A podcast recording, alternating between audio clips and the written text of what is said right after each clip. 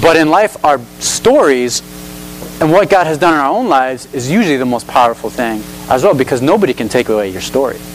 Nobody can take away that testimony and the power that you've seen firsthand in your life. Sometimes that is the greatest evidence to there being a real God. So what we'll do is, if you've got your Bibles, open up to Matthew chapter 28. And we're going to be in uh, verse 1.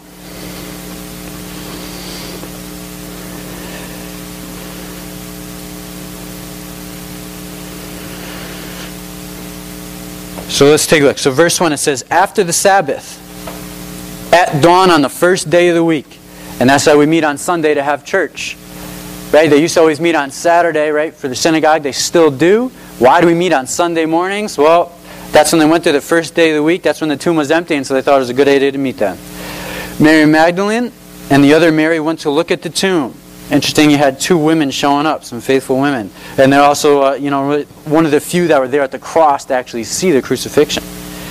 So it says in verse 2 there was a violent earthquake, for an angel of the Lord had come down from heaven, and going to the tomb, rolled back the stone and sat on it. His appearance was like lightning, and his clothes were as white as snow. The guards were so afraid of him that they shook and became like dead men. The angel said to the women, Do not be afraid. For I know that you're looking for Jesus who was crucified. He is not here, he has risen. Right, I got that one underlined, highlighted. He is not here, he has risen. Just as he said, Come and see the place where he lay. Then go quickly and tell his disciples, He has risen from the dead and is going ahead of you into Galilee. There you will see him. Now I have told you. Verse 8 So the women hurried away from the tomb, afraid yet filled with joy, and ran to tell his disciples. Suddenly Jesus met them. Greetings, he said. They came to him, clasped his feet, and worshipped him. Then Jesus said to them, Do not be afraid. Go and tell my brothers to go to Galilee, where they will see me. It says, While the women were on their way, some of the guards went to the city and reported to the chief priests everything that had happened. When the chief priests had met with the elders and devised a plan, they gave the soldiers a large sum of money, telling them, You are to say his disciples came during the night and stole him. Right, it's a popular way we explain it today. Verse 14 If this report gets to the governor, we will satisfy him and keep you out of trouble. So the soldiers took the money and did as they were instructed, and this story has been widely circulated among the Jews to this very day. Right, so nothing new back then. What are we going to do? The tomb is empty. Come up with something quick. And we'll give you some money too. Spread the story. Somebody stole the body. And so, one of the reasons why this Resurrection Sunday, or Easter Sunday, however you, fall on that side of the fence, He is risen nonetheless. And one of the great things about it is one, it's proof that Jesus is who He said He was. He's actually God. He was able to conquer death. It was not a thing for Him. In fact, there's a verse in the Bible that says, Oh, death, where is your, oh, death, where is your sting? Right? Oh, death, where is your victory? Where is that? We don't have that anymore. Jesus has overcome that. And the second thing about it, him rising from the dead, is that it fulfills Scripture now too.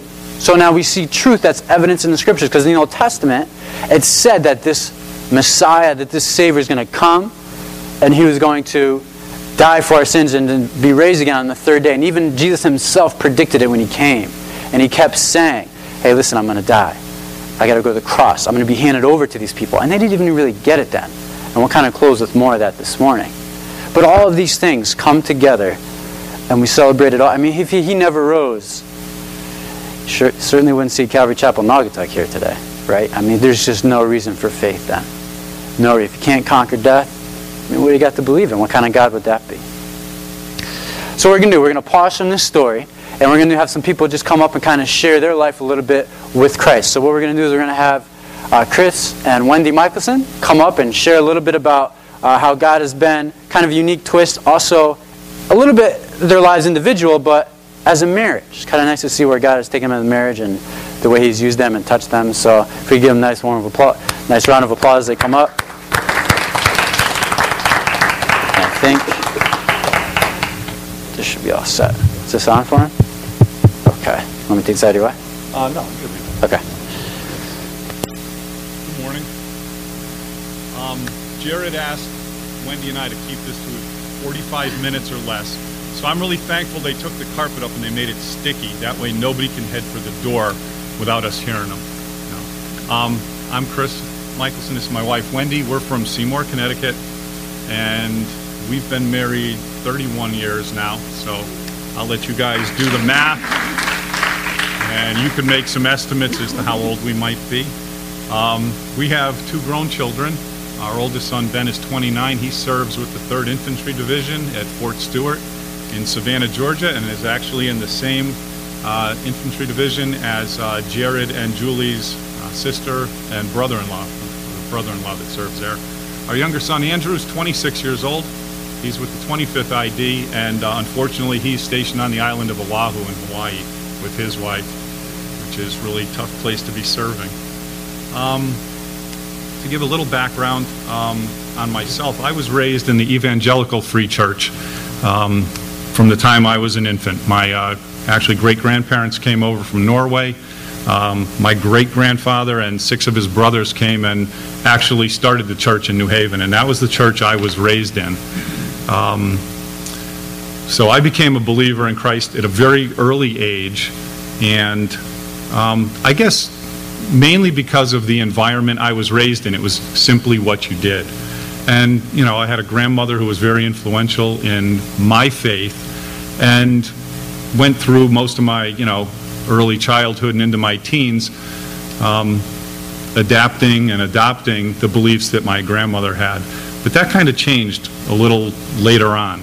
But I did see from an early time, an early perspective, that there was tremendous value in committing my life to Christ, simply because I understood that the wages of sin are death. I could see the difference between Christ followers and non Christ followers. And I knew I wanted to be a Christ follower because of the hope that it gave me just in this life and in the life to come.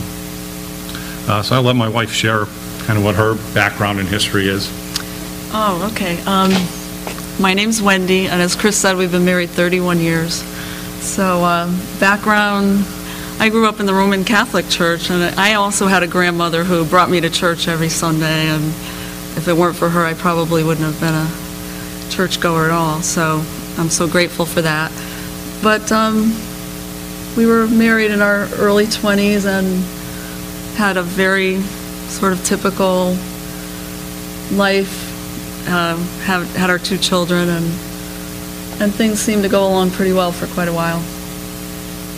Go ahead, jump in there. Okay. I'm not telling the story. You are. okay.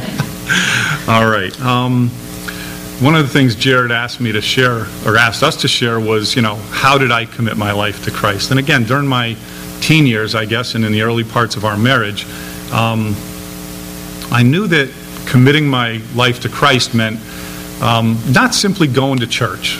Okay, I was part of a bigger church, um, but I learned that committing my life to Christ meant more about learning what Christ you know, how Jesus Christ lived his life.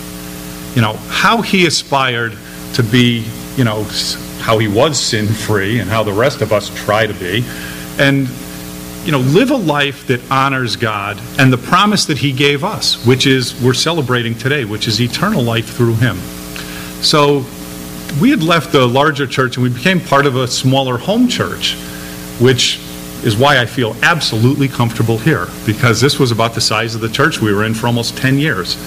And during that time, we developed relationships with people and families, and we got much closer. And I could see firsthand what it meant to live a Christ like life. It wasn't the picture that I saw on Sunday mornings of people going into and out of church, but it was the day to day grind that you and I all experience of really having one foot in this world but yet we have another foot in a heavenly realm, and we're torn by that.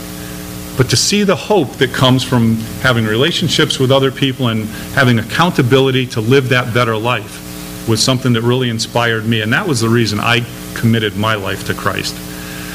As Wendy said, and she's really gonna, she is gonna tell the story this time. No, I'm not. we, um, both professionals, you know, we're always workaholics. We fell into this, you know, whole New England thing of work, strive, etc.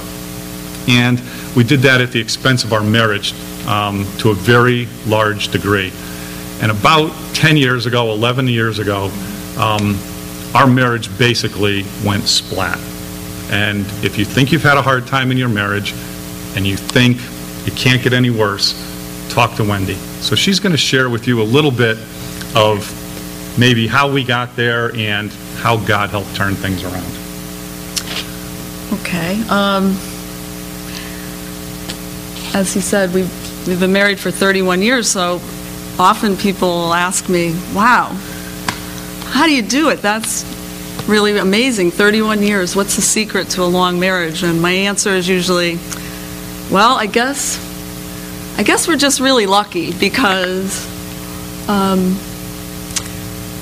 because if we both wanted a divorce at the same time, things would have worked out a little differently, I think. But uh, as it turns out, that wasn't the case, and uh, we uh, we had, uh, as Chris said, about 11 years ago. Um, the marriage was, by all human measures, dead in the water. The pastor said so. The Christian marriage counselor thought so. We thought so. And um, as I look back on that time now, I realize um, that it had to be that way. That um, sometimes you have to lose something precious before you can start over again and that's where, where we were. At least that's where I was, and uh, I think Chris was in the same place. So, 11 years ago, I find myself in this place where I believe my marriage is over, and um, I've got nothing left to, to do except maybe call myself ex wife. And um, God was very close to me at that time. He made his presence known, and I knew he was there with me.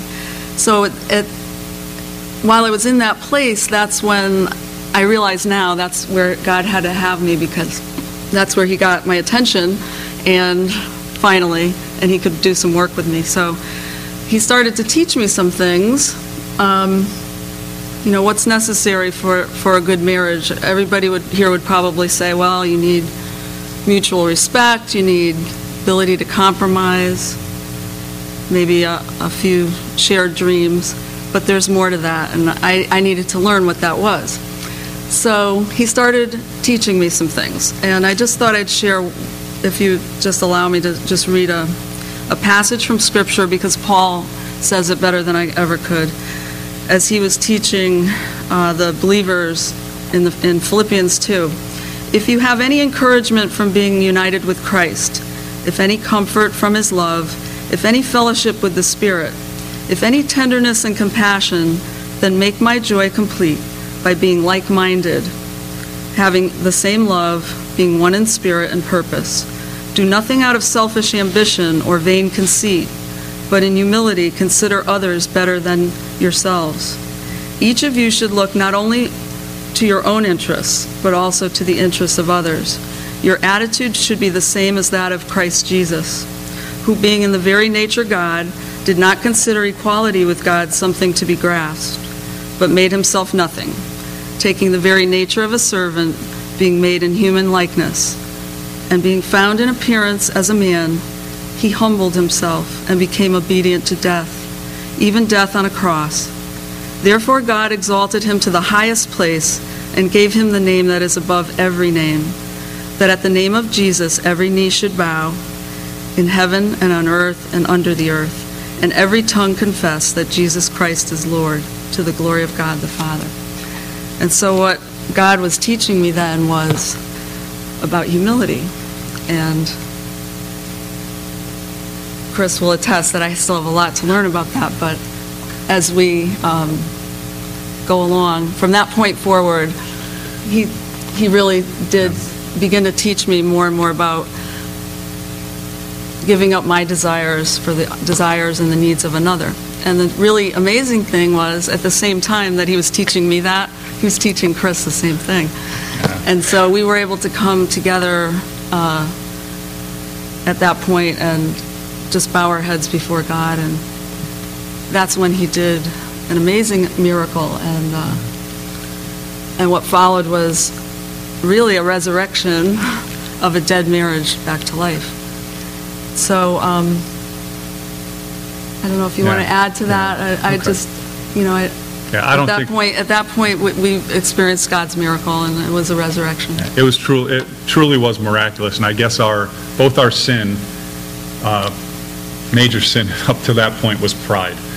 We got married at a very early age. We were independent of everyone, our families. Um, You know, we were both professional, we had jobs, so we were financially independent, and pretty much we built everything on our own strength mm-hmm. and for our own glory. And a picture that Wendy had of our marriage, which was perfect, was as though it was a, a beautiful vase that had been broken once or twice, and we had tried to put it back mm-hmm. together with crazy glue, but it could never be right, and it was never perfect. And it wasn't until Jesus Christ actually took that vase and shattered it mm-hmm. Into a million pieces so that it was beyond repair, that he was able to create for us in our lives, in our marriage, something that was truly beautiful and of his creation. And we both succumbed to that and bent on our knees individually first and then together. That's when God truly worked a miracle in our lives. And it's, um, I think it's just a testament to his awesome power, you know, so much greater than anything we can imagine. So we've been faithful to God's call to us, and now He's calling us to something new. So we're trusting in God.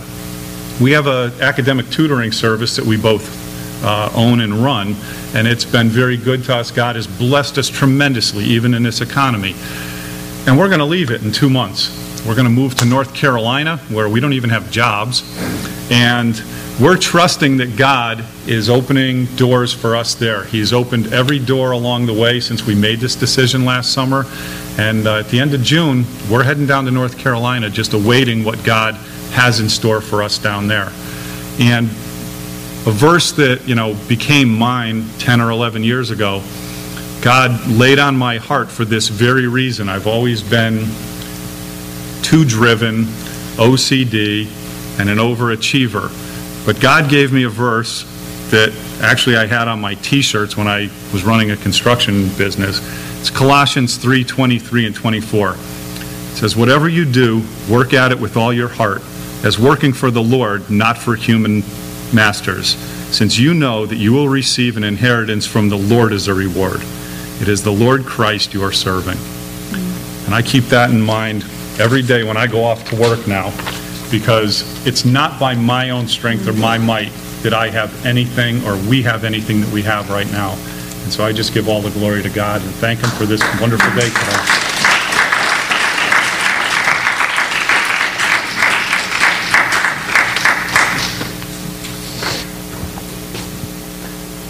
A marriage that's dead in the water, nowhere near dead in the water. I like the illustration of the vase being shattered like that. That one will like, that sticks.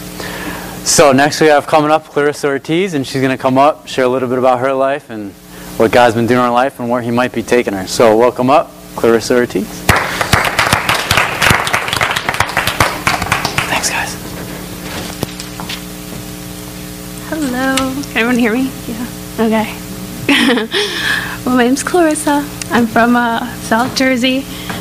Um, one thing you should know about me is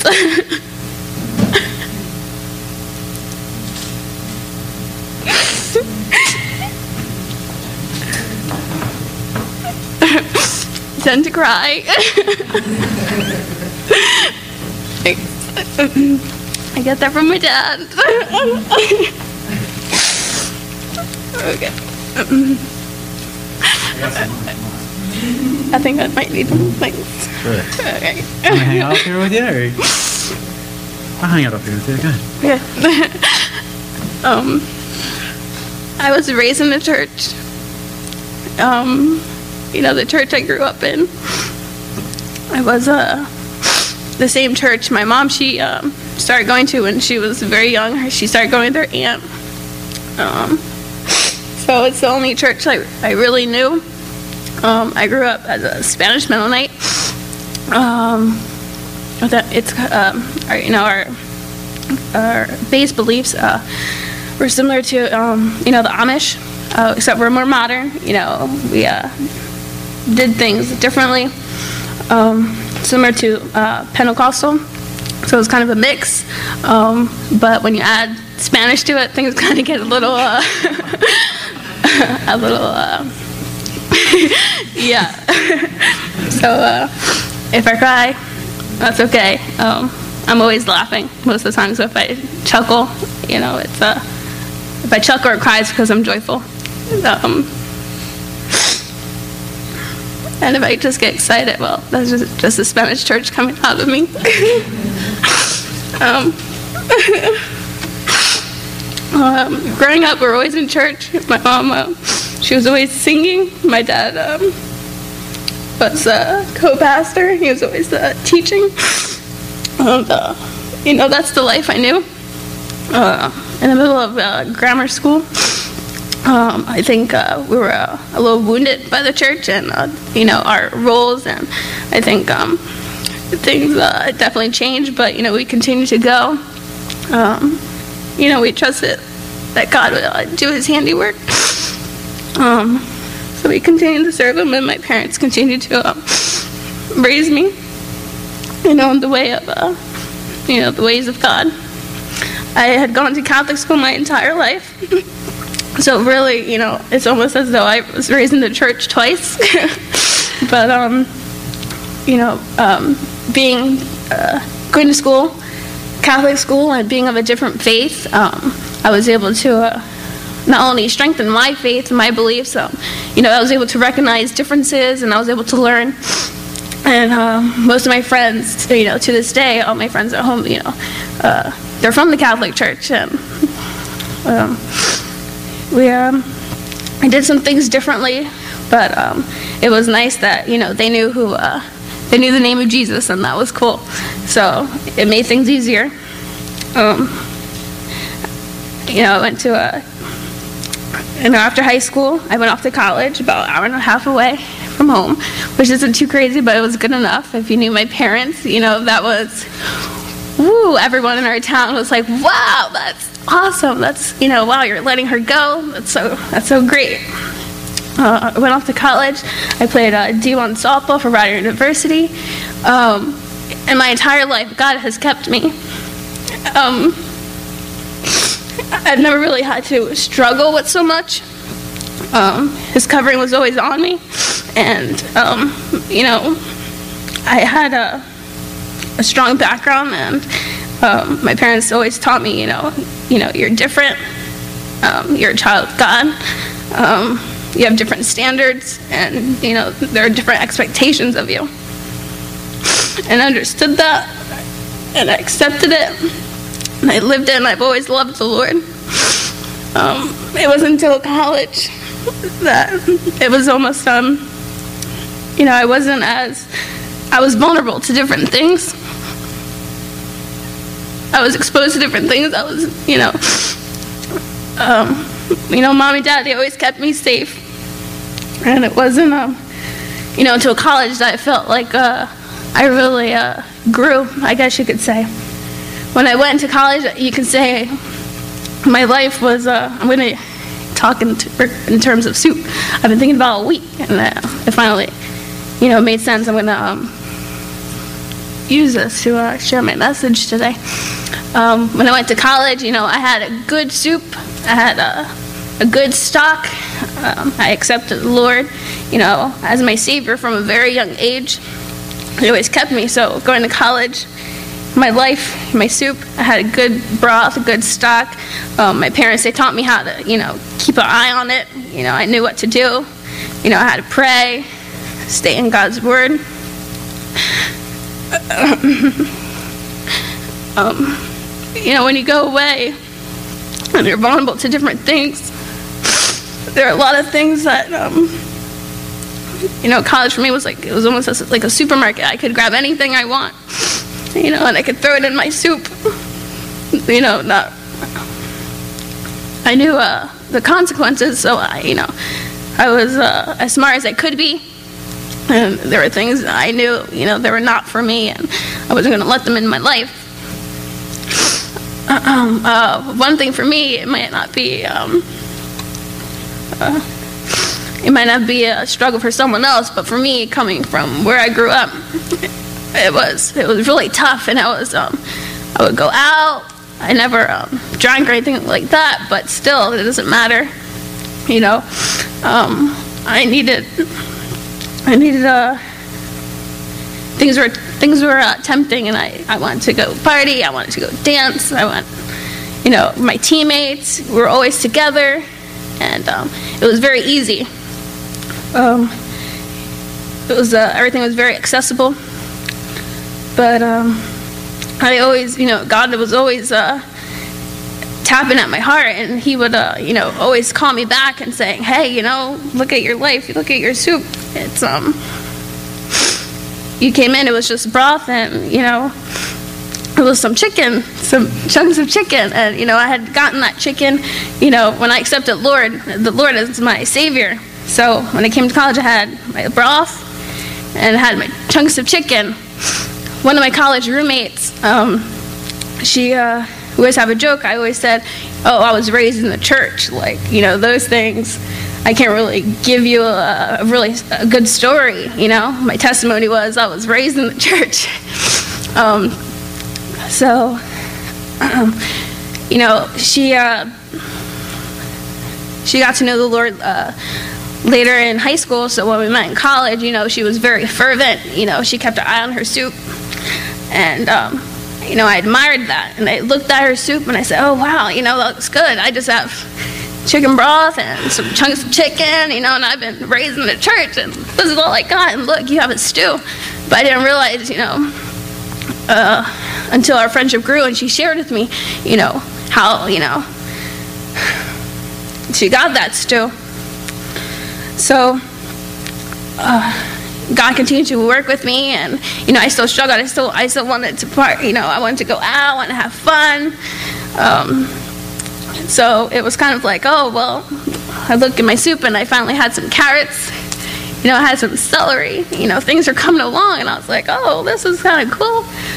But you know, God, He was always tapping. You know, He was like the head chef, and He said, "Look at your soup now." And I said oh, I'm sorry, you have carrots in it now, and I have onions, and yeah, I didn't mean, you know, I didn't mean for that, but you know, God is a God of renewal, and He's like, all right, we can work with that. So uh, we began to work with that, and um, you know, I calmed down, and you know, things that were enticing when I first started college weren't so enticing anymore, and. Um, so, uh, you know, I continued to stir and watch, you know, my soup, and uh, I was uh, as diligent as I could be until uh, I think uh, my junior year. You know, uh, I met some celery, and you know, mom, mom and dad they always thought, told me about that celery, and I didn't see anything wrong with that celery. You know, I thought it was cool, it was fun, it was exciting, nothing wrong with it. Um, you know, and uh, that celery, um, you know, I call it a saga from beginning to end. It lasted about a year and a half, and it brought me to the end of college, past graduation. So I graduated in May 2009, and then um, in June, you know, God said, "Oh, you know, let's check out your soup." You know, He was tapping he said, let's, you know, let's look at it. And I said, oh, there's some celery in there, you know. Um, my, I wasn't diligent with my soup. Um, you know, God didn't have my heart. I spent so much time and um, effort, you know, trying to, uh, with um, that celery soup, I guess, I don't know. And I said, you know, that soup has potential.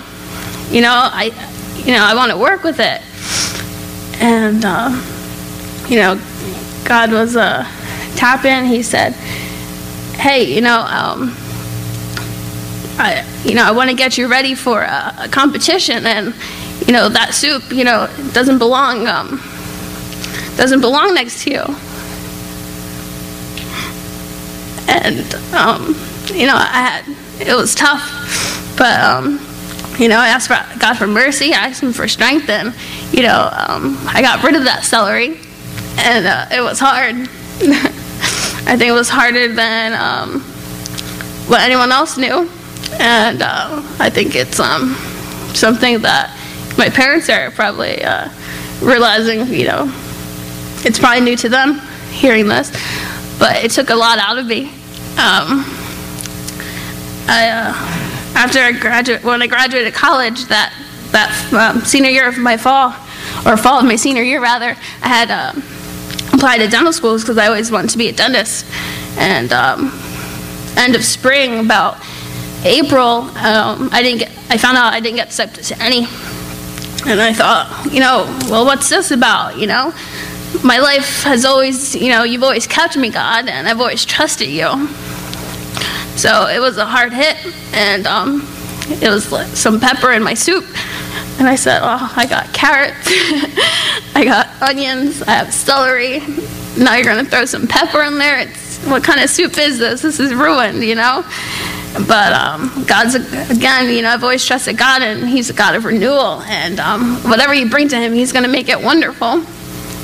And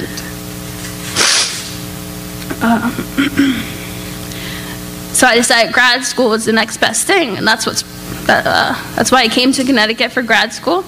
Um, but um, you know, it was a place that God had to bring me away. I think, um, so I was able to uh, learn how to take care of my soup again, and He um, would be able to revive me. Um, so. Uh,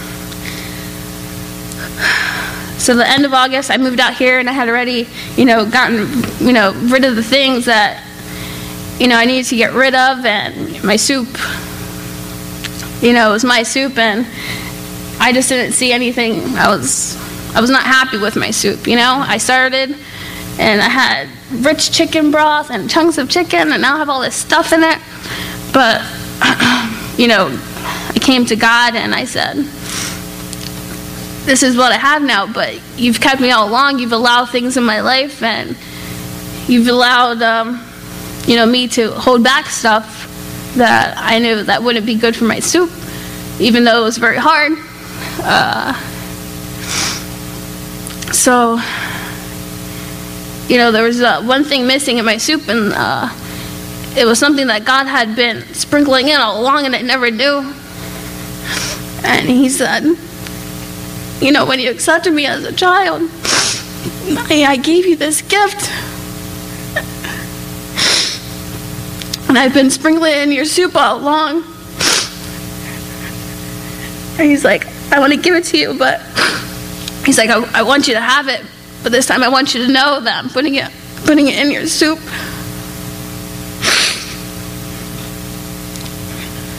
And I'm going to help you, you know. He's like, I have great plans for you. I'm going to do things with you. I'm going to give you that story. I'm going to give you that testimony that I never had. Well, at least I didn't think I had. so I said, okay. He's like, all right, I'm going to give it to you, but he's like, you have to trust me, and you got to do things my way. And I said, okay, that's fine. And I said, so what is this? And he said, it's grace. It's going to change your soup. We're going to work together. And um, if you look up grace in the dictionary, um, it's uh, to add beauty to, to enhance, um, to bring elegance to. And uh, I think um, where I am today, um, I, pre- I have a pretty good soup and I'm happy with it. and I'm very grateful. And uh, that kind of, you know, that occurrence happened almost two years ago when I first came to Connecticut. And um, it'll be two years this summer. And, you know, since then, you know, I've just, I just want to be, I just want to stay close to my God. And I want Him to have all of me and all of my heart instead of just, you know, say, I'll obey you here, but you know, I want this too. But the thing is, when you want things that aren't things that God has for you, you know, the Bible says that it's your, um, it's your, uh, you know, you're enticed by your own desires. You know, they're not the things of God. You try to work things out for yourself. but that's when God's grace comes in. And you say, okay, and He'll work. So, almost two years, and I, you know, God, He's added some noodles to my soup. You know, I'm doing well. I have a rich, beautiful soup, and I'm happy with it. God's going to deal with everyone differently. And, you know, that's how He's dealt with me. And um, I'm just very grateful. And, uh, you know, I trust that God's going to keep His promises. And uh, I'm going to share one verse that, uh, you know, I just, I love, you know. And uh, it's Jeremiah 29 11. And it says, For I know the thoughts that I think for you, thoughts of peace, not thought of evil, to give you a future and a hope.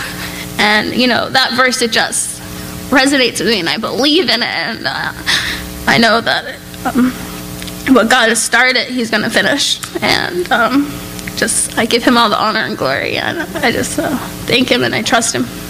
Um, so, next month, I graduate from grad school. So, that's very exciting. Um, as I said earlier, I had always wanted to be a dentist, but uh, January of last year, uh, God put in my heart that, uh, you know, He has uh, other plans for me, and uh, it's uh, bigger than, you know, what I have thought. And, uh, you know, I want to go to medical, medical school, and He's put that in my heart. And I've been working, and um, I've been, you know, staying diligent as I possibly can because I, I trust in that hope that He gives. And, um, so yeah, I'll be applying to medical school this summer and just keep me in your prayers. And I just, you know, I trust in His word and He'll perfect all that uh, concerns me. So thank you. That's it.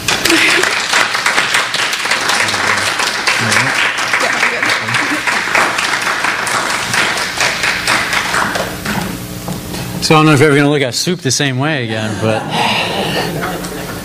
And was that piece of celery, was that a boyfriend? Like, were we hovering around that? Ah. Guys will do you in. Um, so we're going to have one last one come up and share. So it's my dad, and we look radically different. Um, technically a stepdad, okay, but he raised me. Every sense of the word, a father figure. There, dependable, uh, providing, playing outside, late night basketball, mom yelling from the window, get inside! One more point, you know, playing tennis, uh, helping me grow and showing me a model what a man should look like. So that's why I call him dad, you know, so we look a little different, but hey, he was a dad, he was a father. So he's going to come up, share a little bit, um, and, and then we'll end up closing. So welcome up uh, Keith Murphy.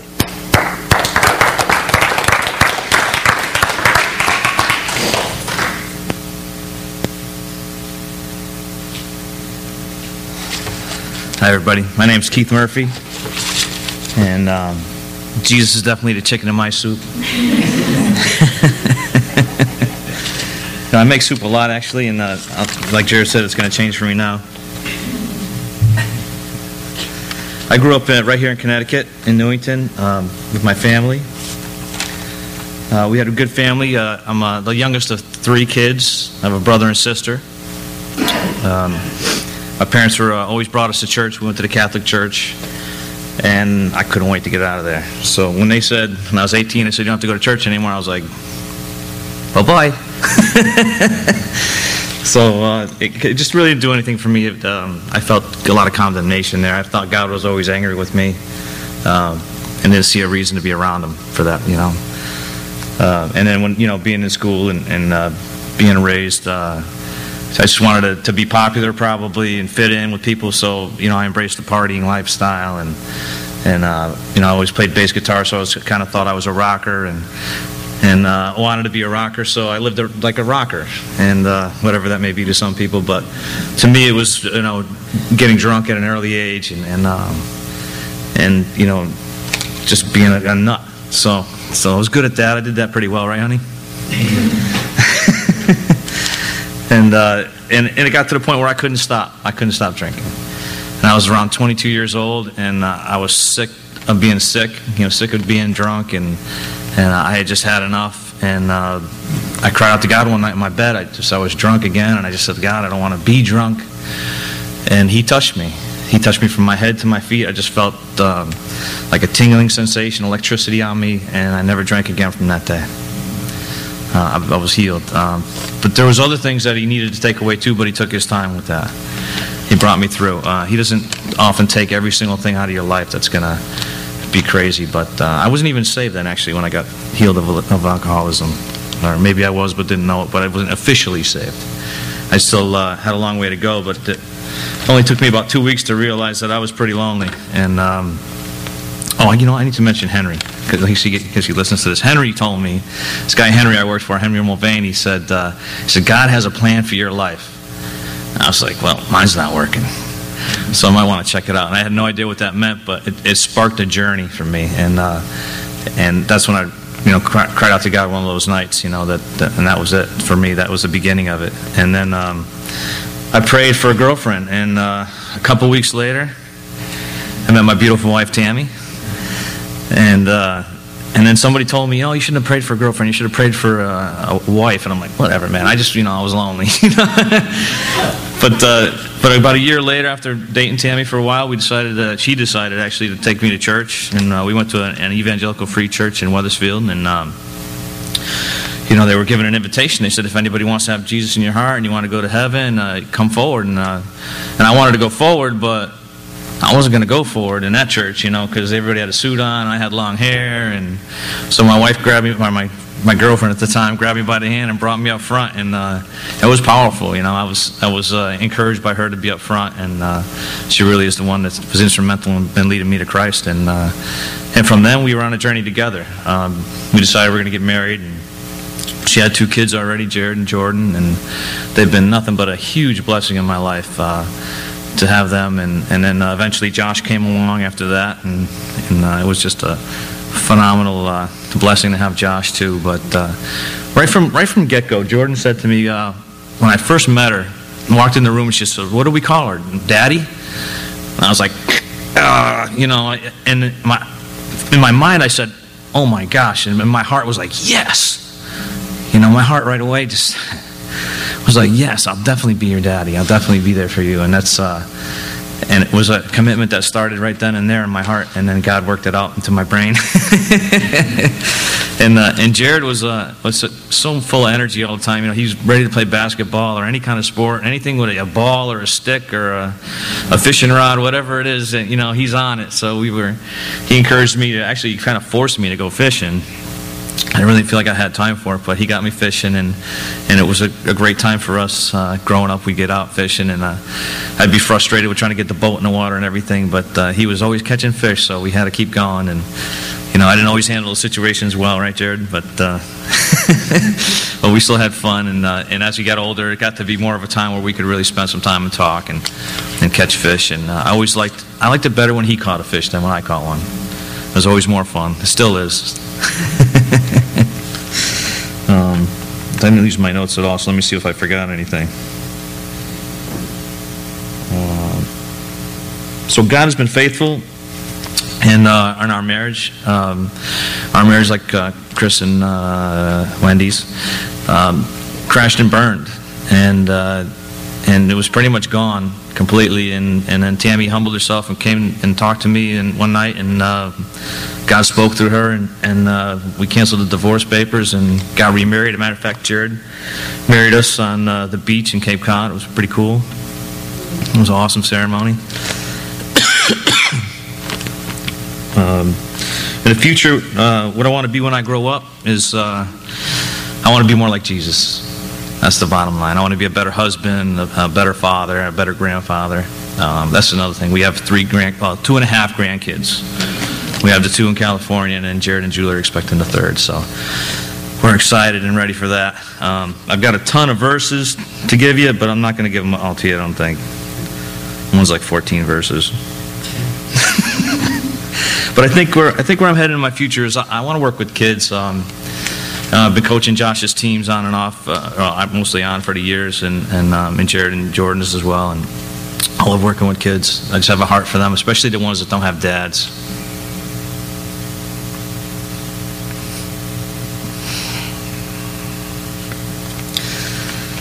And I want to be a dad to, to, the, to the kids that need a dad, that need father's love in their life.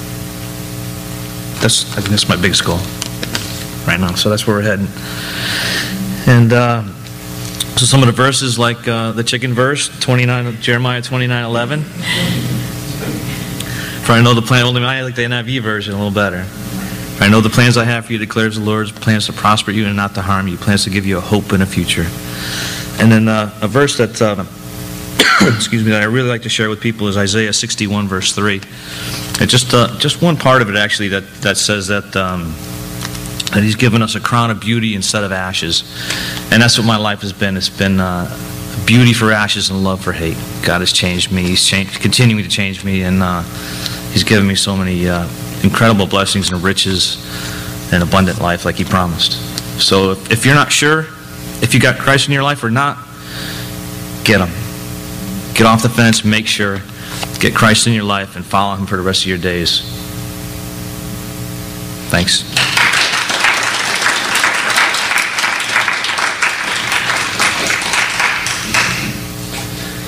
Alrighty, so we're gonna we're gonna close up. We went a little bit over, and that's my fault for starting late.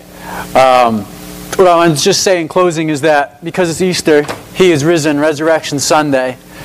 That power is at the grave, that rolled away that tomb, that set Jesus free, had Him rise from the dead. Is that very power that comes and can live in our life as long as we surrender to it.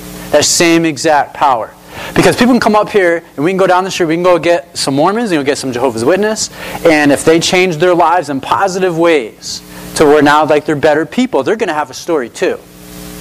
The difference is having Jesus Christ there and having the power in our lives that doesn't just sustain some behavior changes, but sustains long term and will have many other stories that were just impossible beyond all odds that just things just came through.